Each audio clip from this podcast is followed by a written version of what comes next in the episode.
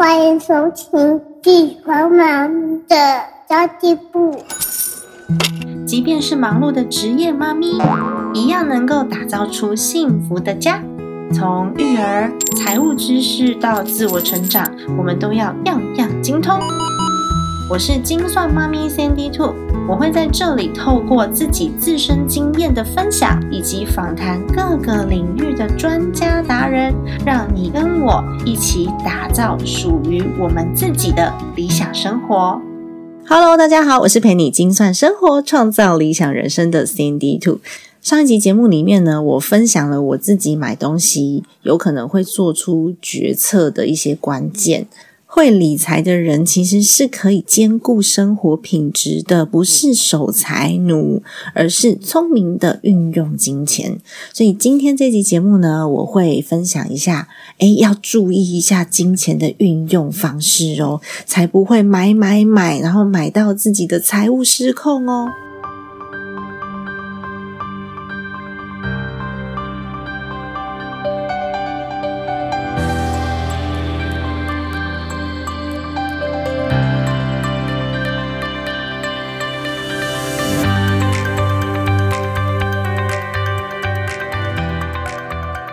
最重要的就是这个第一点，预算一定要控制好。有时候你会发现啊，理财的同时，像我刚刚讲，什么东西品质好的可以买，什么东西可以买这样子，但是你不会分配金钱，然后买买买买买，钱就花光了，哇，好可惜哦！我的所有的预算都在此时此刻用完了，所以我的未来规划就没办法达成。那我还是选了有一些品质的，但是是符合我自己预算的。我没有办法去选那个一万多块的吹风机，因为一万多块我会拿去做别的使用，不会拿来买吹风机。当然，我们不可能每样东西都想要最好的。那这个吹风机它虽然不是 Dyson，但是有我要的效果。而且我把这个吹风机分享给我们赖群组的其他朋友，哎，原来很多人都知道这款吹风机耶。这就是呢，购物要控制自己的预算，不是一味的买最好的就对了，不是哦，要控制预算。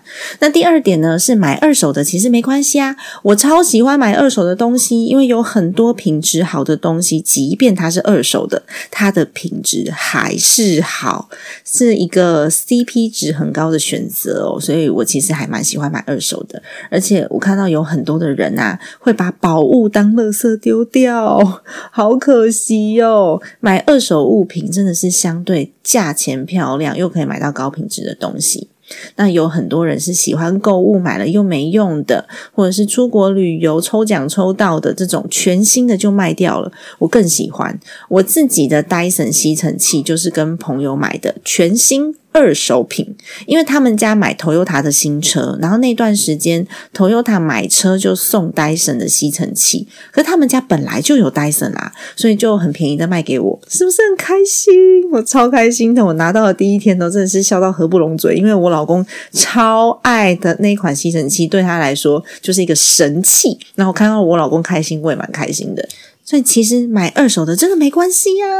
那第三点呢，随手可以省的钱一定要省。我不会到处比价，因为我觉得那很浪费我的时间。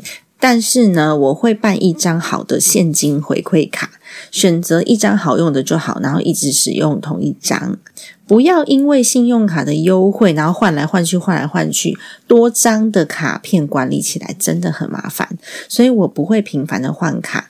尤其是如果换到你都不知道刷哪一张哦，产生滞纳金，那更不划算。所以我就会选择同一张，但是我一定是使用现金回馈卡，因为点数啊，你赚过来都还要去折抵购物，你还会买更多东西。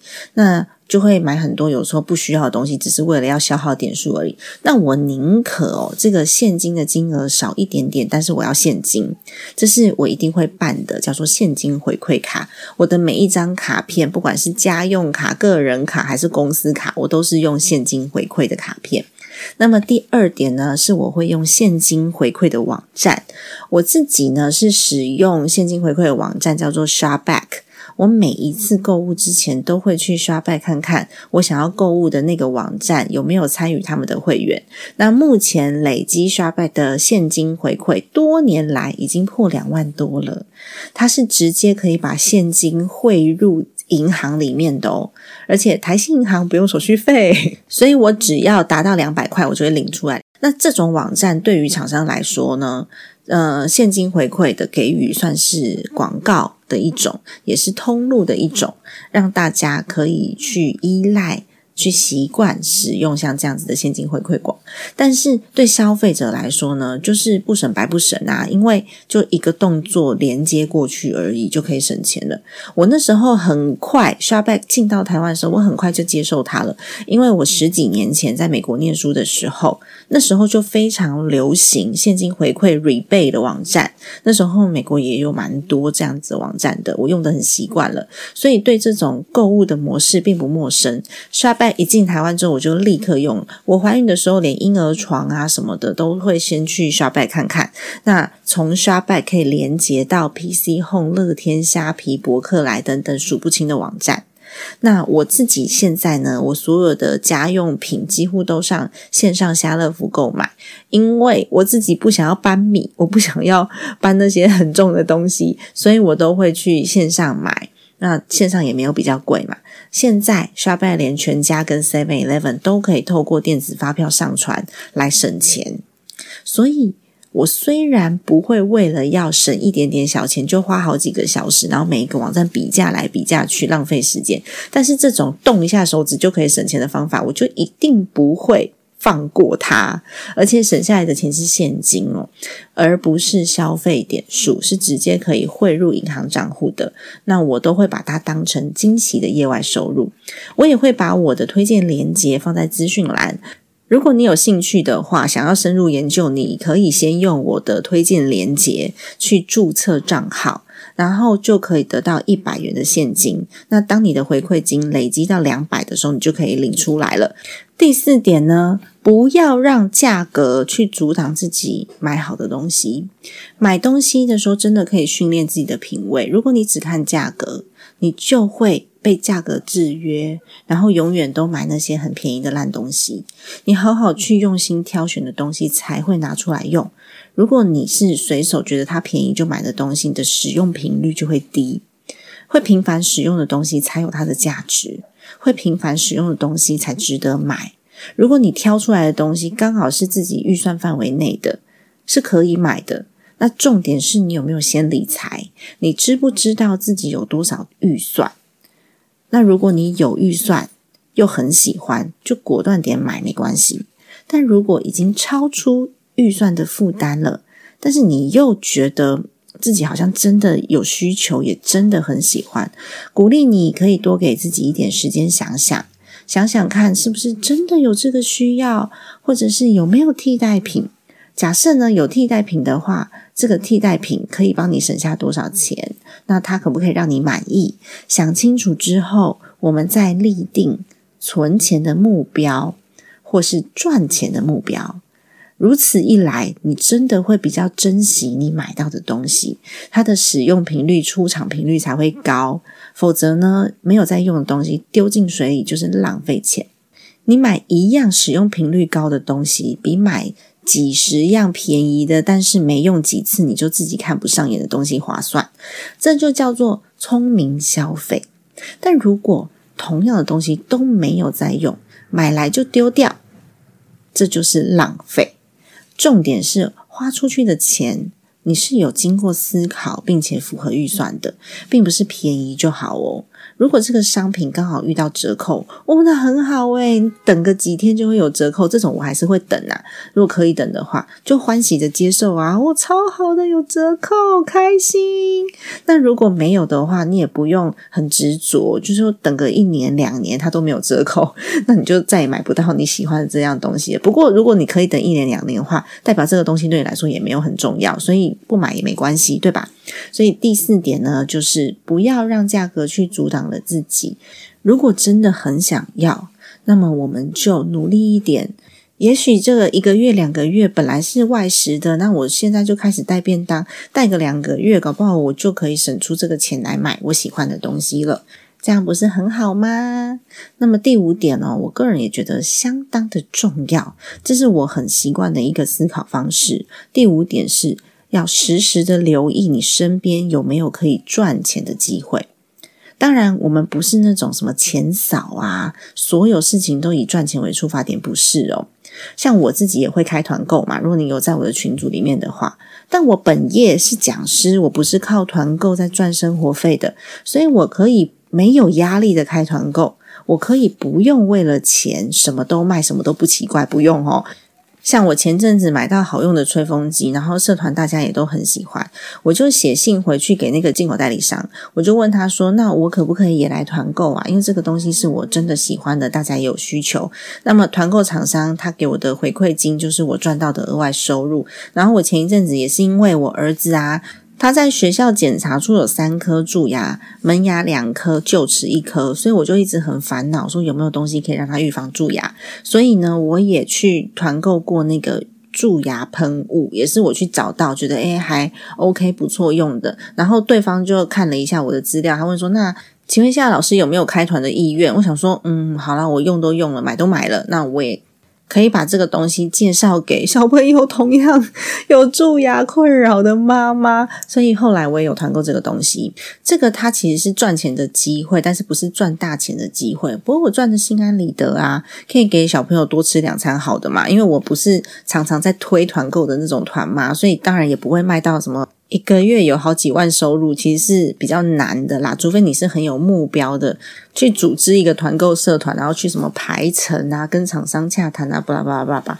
但是我没有，但是其实我也会去留意说，哦，那这样子我有需求，别人有需求，那别人有需求的东西就是我的机会。那即便只有零用钱也没关系啊，就很开心，对吧？那第六点呢，是要让自己赚钱有目标。我今年给我自己的挑战就是，我儿子的国内旅游，我都希望可以用额外的收入来 cover。那国外的话，可能没办法，因为光是机票就有够贵了，要用自己原先的收入才有办法 cover。不过国内，诶，好像听起来这个目标是可达成的。那我设定目标不是以赚钱为目标的这种设定哦。假设我是以赚钱为目标设定，我设定一个月要增加五千块收入，那我就会一直不断的去追着这个收入跑，对吧？我想说，哦，那是不是还要再多？做一点什么啊，或是多开一点团啊，多做什么东西，我才有办法让额外收入一个月增加五千块。那我就会追着收入跑，然后每天计算营业额嘛，计算利润。但我不是做这样的设定哦，因为这对我来说是额外的收入。如果我花太多精神在这上面的话，那肯定就是不划算，会影响到主业。所以我的设定就是呢，我的目标是带儿子出去玩的费用，而且是国内的。那可能诶收入稍微高一点点，就玩个两天一夜，或是累积起来几个月，然后来一次两天一夜的旅行。那收入少一点呢，我们就去采采草莓啊，捏捏陶土啊，这一种活动也还不错。对我来说，就是一种没有压力，但是很有成就感的事情。当然，如果假设都是零的话，我还是会带我儿子出去玩啦。这部分的预算我还是会编列，只是我让我自己有另外一个目标去追寻，对我来说比较好玩、有趣，然后也会很有动力哦。因为这就是我的生活。那如果你在生活当中发现自己的需求也是别人的需求，那你有这个能力去整合资源的话，我就有办法运用自己身边的资源去获利。重要的是，你要真诚待人，才会让生活越过越好，越来越开心。如果你的出发点本身就是利他，或许一开始没办法立竿见影的看到所谓的业绩，可能需要很长的时间让别人来观察你，让别人来相信你，让别人来接近你，它需要很长的时间。不过呢，长久累积下来，你成为了一个值得别人信任的人，才能够长久的经营。